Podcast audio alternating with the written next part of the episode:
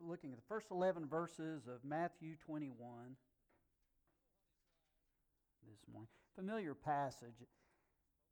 It is the picture of a triumphant entry by the King of Kings and Lord of Lords. And as we will look at this morning, oftentimes this king has been misunderstood. Being a king, taking over a, a kingdom, he didn't do it in the traditional, expected ways. And yet, his coming, his triumphal entry, was the sign of a new land, a new day, a new hope. And so turn with me to a familiar passage. It's Matthew chapter 21. And if you'll stand in God's honor, I'm going to read aloud those first 11 verses. As they approached Jerusalem and came to Bethphage on the Mount of Olives, Jesus sent two disciples, saying to them, Go to the village ahead of you, and at once you will find a donkey tied there with her colt by her. Untie them and bring them to me.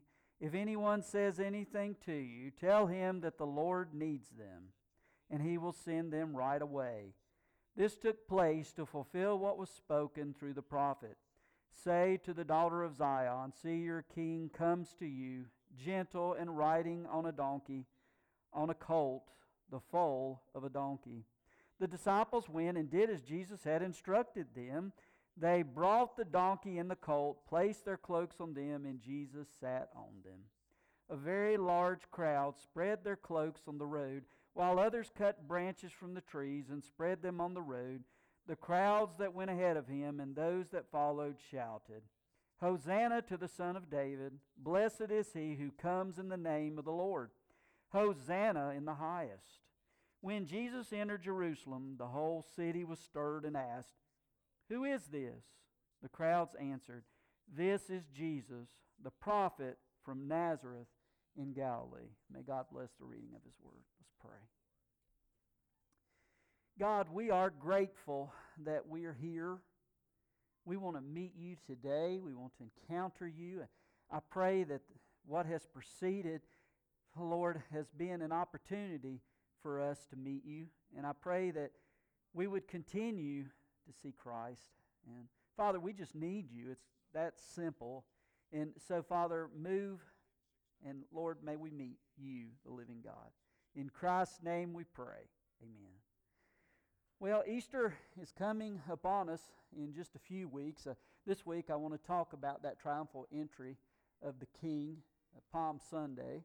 And then next week, we're going to look at Calvary, the cross, and then Easter, the resurrection, the great hope. What everything appeared to be so bleak, and boy, was there a turnaround as we wait for that awesome resurrection day that uh, we'll discuss. But anyway, I want to begin this morning in talking about Jesus as he fulfills a prophecy that is found in Zechariah chapter 9, verse 9, of a king who comes in on a donkey, a young colt. And by doing so, he makes a grand pronouncement the king has come. And this morning, I, I want to look at this king and I want to look at him in three ways that I believe are rather unexpected in the way we often view a takeover of one who comes in to set up his kingdom and to present forth his power. And first, we want to see Jesus as a confrontational king, and then a counterintuitive king, and then lastly, as the coming king. First, as the confrontational king. Up to this point, as we look in the Gospels, Jesus was changing lives. He was healing the sick. He was casting out demons. He was doing works, but he would say, oddly enough, to the people around him, uh, Be quiet. Don't, don't tell others what is going on. And at, first glance, it's like, why? Why would he not want to spread the message?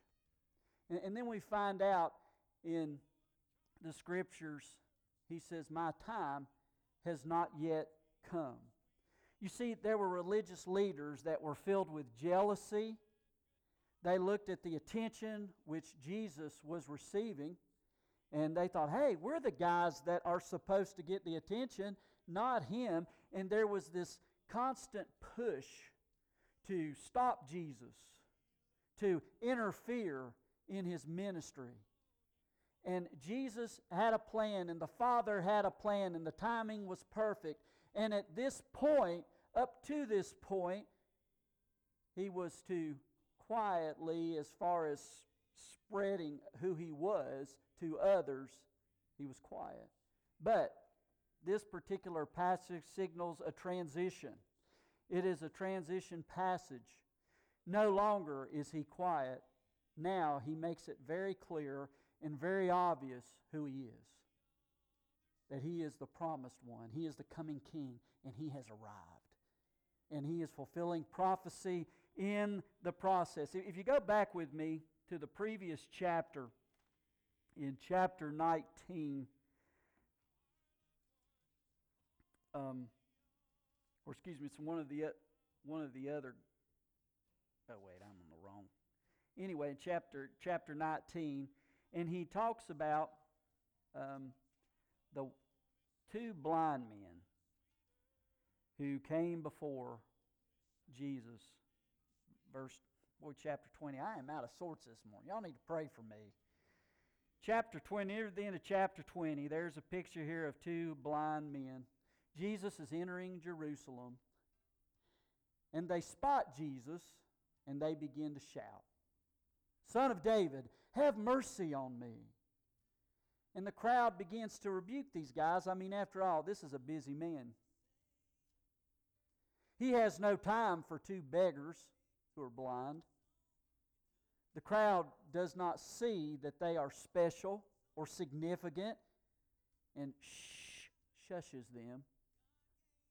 But yet, through the rebukes of the crowd, Jesus responds to them and he says, What would you have me do for you? What do you want me to do, guys?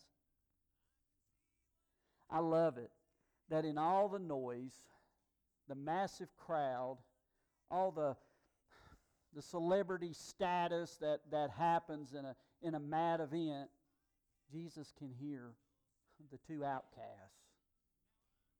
And he responds to them. And of course, they respond back and they say, Lord, we want to see. We want our sight. Now, what were the crowd, what were they yelling? They were yelling, Hosanna. Blessed is he who comes in the name of the Lord. And the term Hosanna literally means, Lord, save us. But as Jesus was coming in, as he was approaching, he was not approaching as you would expect a triumphant king to approach.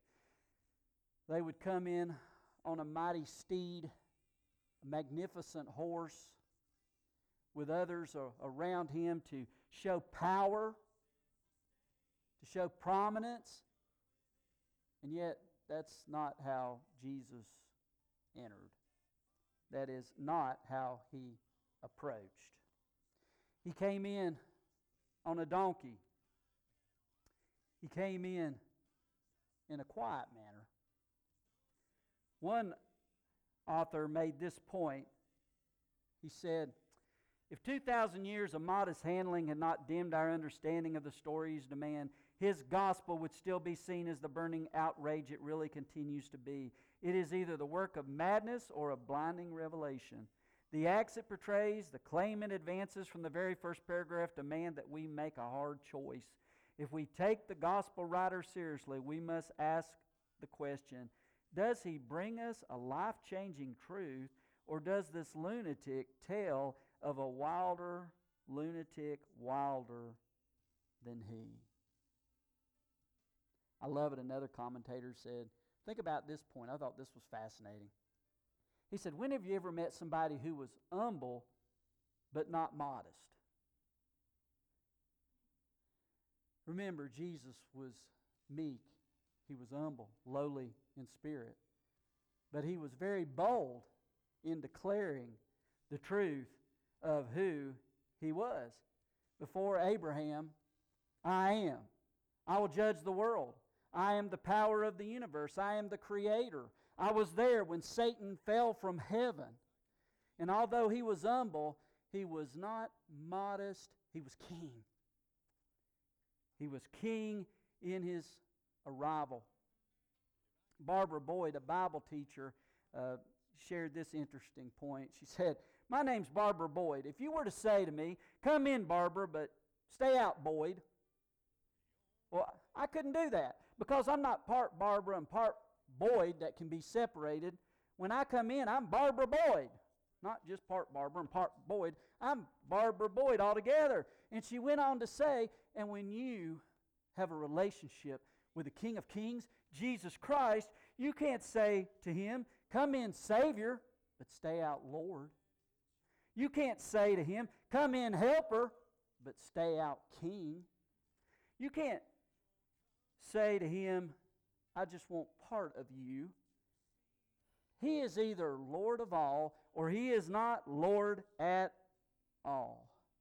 Jesus Christ was making a bold statement as he entered in as king, where he is basically saying, Crown me or kill me. We, we forget about that when, through years of church and, and of, of history of, of Christianity, away from the time of Christ. But when he entered in, it was a very dangerous time for him and for his ministry. He was saying, You either follow me or you leave. There was no in between in what Jesus declared as king. He was a confrontational king. But also, he was a counterintuitive king. As he entered in, as I mentioned earlier, he did not come in the standard way to draw attention to himself, to declare, Here I am in such a way that it was a picture of power, but instead, think about this, instead of coming in in a picture of power, in a picture of control, he came to save not by taking power and killing, but by losing power and dying changes everything. He did not enter in to save by taking power and killing, but by losing power and dying. In other words, his kingship would be pronounced by the cross. And so we, as his followers, are not called to save by taking power and taking control and leading people where we think they should go, but instead, our power, our victory comes through the triumph of repentance and to honestly coming before the living God and declaring that I am a sinner and desperately need a Savior. You see, His power is received when we confess our weakness. When we come as broken sinners, we're able to receive the forgiveness and the power that the living God wants us to enjoy. We are not saved by our good works as we often think. It is not how good a Christian I am. It is not marked by my performance having to be a, well, maybe if I can't get a 10, a 9.7 would be good enough. That is not the way of God. And Jesus, in turn, as he appeared, he did not say, Look how moral I am. You have to be just as moral. If you can't live exactly like me, you can't get into heaven. You see, salvation is not about our strength, it is about the strength of Christ flooding into our weakness and providing what we cannot provide a strength and source of a right relationship with. Hey, we got a problem, and part of finding the answer is understanding we got a problem. And there is a Savior who is available. Um, Tim Keller, in, in one of his messages, he talks about a pastor friend who was a hospital chaplain, and he got a call in the middle of the night, and this guy asked him to come out there. And so he arrived, and the guy said, uh, Well, sorry that I called you out here. I, I really don't need you anymore. It was a mistake in the x ray. I really don't have cancer. They, they thought I had cancer, so I don't need a pastor. And it was funny because Keller said, you know, this buddy of mine, he was nice. You know, sometimes pastors, maybe we're a little too nice. And, and he said, you know, he said, well, it, it's okay. It's all right. And he said, he should have said, well, He said, it's, it's nice to meet somebody who won't ever die, who doesn't need a pastor. Hey, the fact of the matter is, we all need a pastor. We all need Christ. We need Him. And they misunderstood, counterintuitive. They, in looking for Messiah, the crowds, as they cried out, they were thinking what we need most of all is to be set free from this evil rule of the Romans. They have made life so miserable for us. And so their picture of a Savior who's somebody who would come in and get rid of those Romans because they were in the way of true worship and true freedom that God would provide. But what they didn't understand is that is not what they actually needed. They didn't need someone, ultimately, to take away their persecutors. They instead needed someone to come and bear the judgment that was up on them because they're sinners. And that is what the king came to do for us.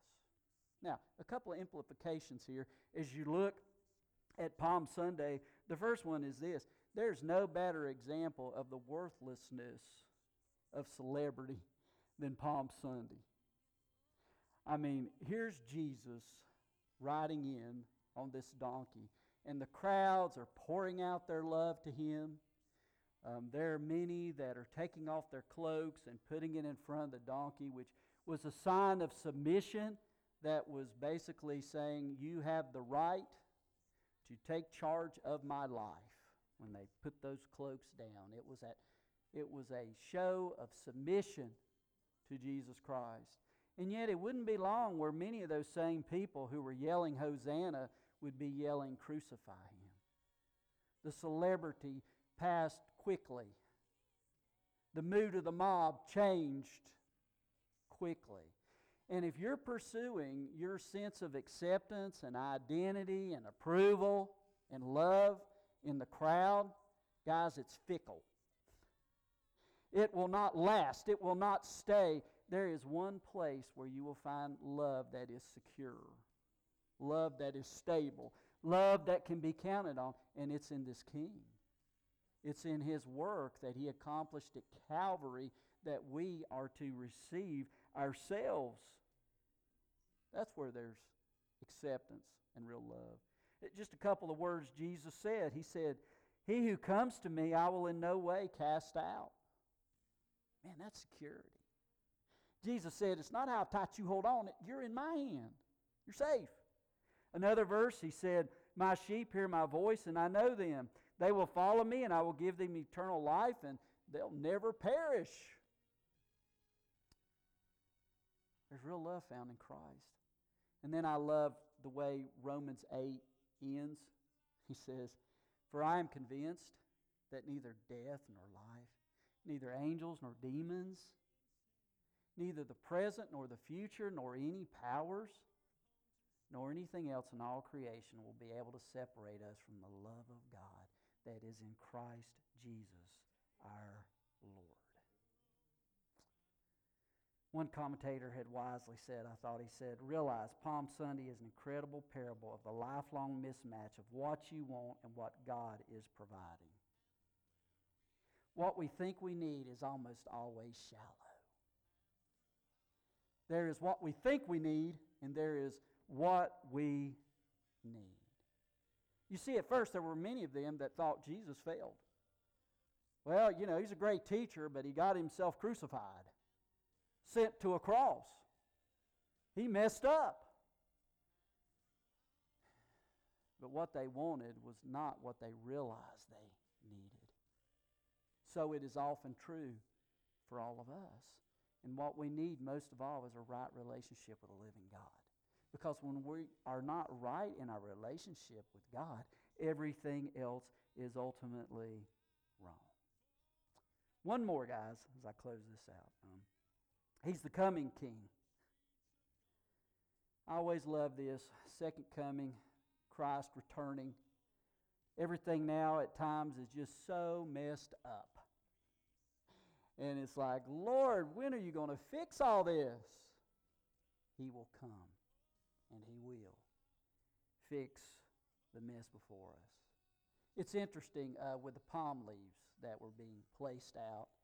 Psalm 95 speaks of, of this future that will come, and, and it was about shalom, uh, that we know as peace, but the word literally means a thriving and flourishing peace that is to come.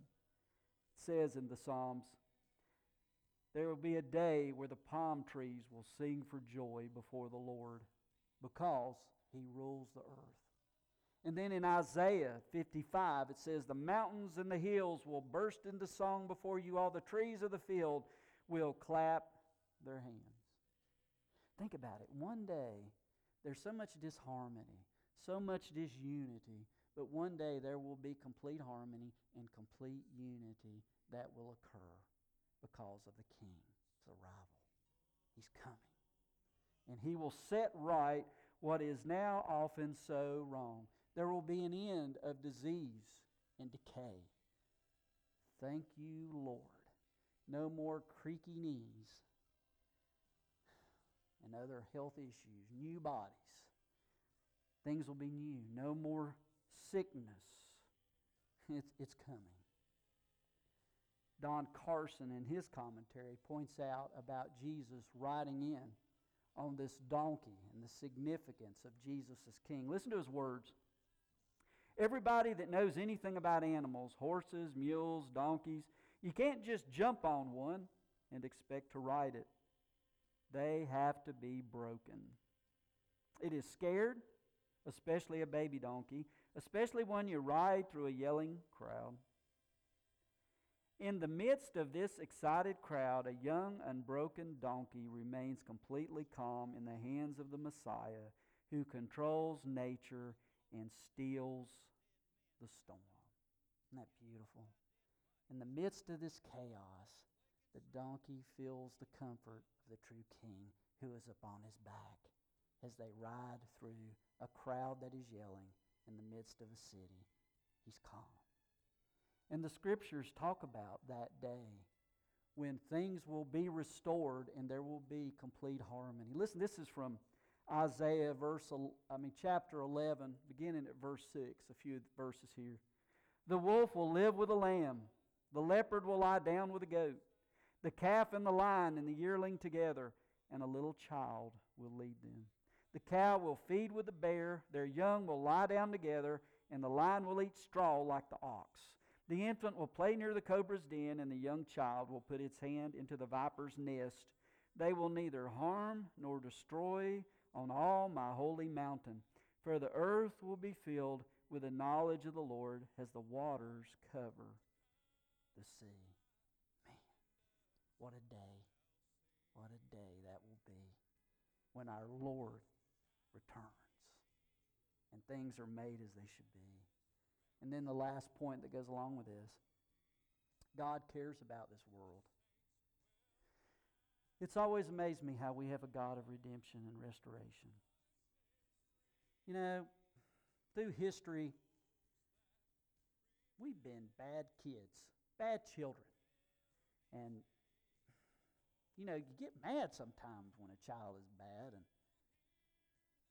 you know, and if I was God, I'd be a lot rougher, I think, at times. But I mean, you know, at the times like with the ark, you know, the floods, Jesus could have just said, I'm wiping them all out. We'll start over, you know. Just do the whole thing again. And, and you know. but he didn't do that because he's always about taking what's broken and bringing restoration. There'll be a new heaven, there'll be a new earth. Uh, creation itself, that at the moment has a brokenness, will be restored, and there'll be that perfect harmony that will arise. God cares about this place. And He cares about all who are in it the people and the animals and all creation itself. It is His. And He has a love for creation, and it will be restored. Listen, this is from Romans 8. I love this 19 through 21. The creation waits in eager expectation for the sons of God to be revealed. So, have you ever thought about that? It is not just merely that those of us who belong to the Master, born again, born from above, are eagerly waiting for this great King to arrive and bring in his people changed. All of creation. There's, there's a, a, an expectancy. There's a longing for all of creation to be transformed by the power of the coming King who will arrive. Text goes on, it says, For the creation was subjected to frustration, not by its own choice, but by the will of the one who subjected it, in hope that the creation itself will be liberated from its bondage to decay and brought into the glorious freedom of the children of God. So creation itself longs for an end to this decay and destruction that is around us, and for there to be a glorious freedom that's found in the perfect work of Jesus Christ. And that is what awaits us in, in glory when God brings in his full kingdom. But for now, he wants to call all of us into his family for that future event as coming king. He wants us to find the life that is found only in him. In a world of decay, there is a chance for a new start and new life. And that brings us to a chance to respond. Where are you? Do you have that life that is found in Christ? Have you trusted Him? Is there something that you need to submit to Him about? Maybe you've been having a little argument with God. Guess what? He always wins. So you might as well go ahead and say, Lord, what? Yes. Get it over with. Because there is peace and only there. Let's pray. Lord, we thank you that you are King. Lord, what a great King. As you confront us, Lord, may we see you as King. May we be willing as your subjects to submit to you, the true King, Lord. And if there are areas that need to be dealt with this morning, Father, I, I just pray that we would just say yes, that we would bow to the King, King Jesus, as you confront us, oh God, with our lives. And Father, may we realize that it's not what we think we need, it is what we need. And that is salvation, that is being right with you. And so, Father, any of those areas that need to be made right, what a great time for that to happen, to occur. Work within us, Lord. May we say yes to your call. And Father, may we live in the expectancy, like all of creation, that the coming King will arrive. May we have that thirst, that hunger, that sense of expectancy. And Father, we just wait in praise, knowing that the victory has been won and that we are living not in the days of wanting to see victory, but in the days of victory being ours. And that one day it will be manifested in this new renewal, Lord, of all creation. So, Father, move among us in a time we call response or invitation. In Christ's name we pray.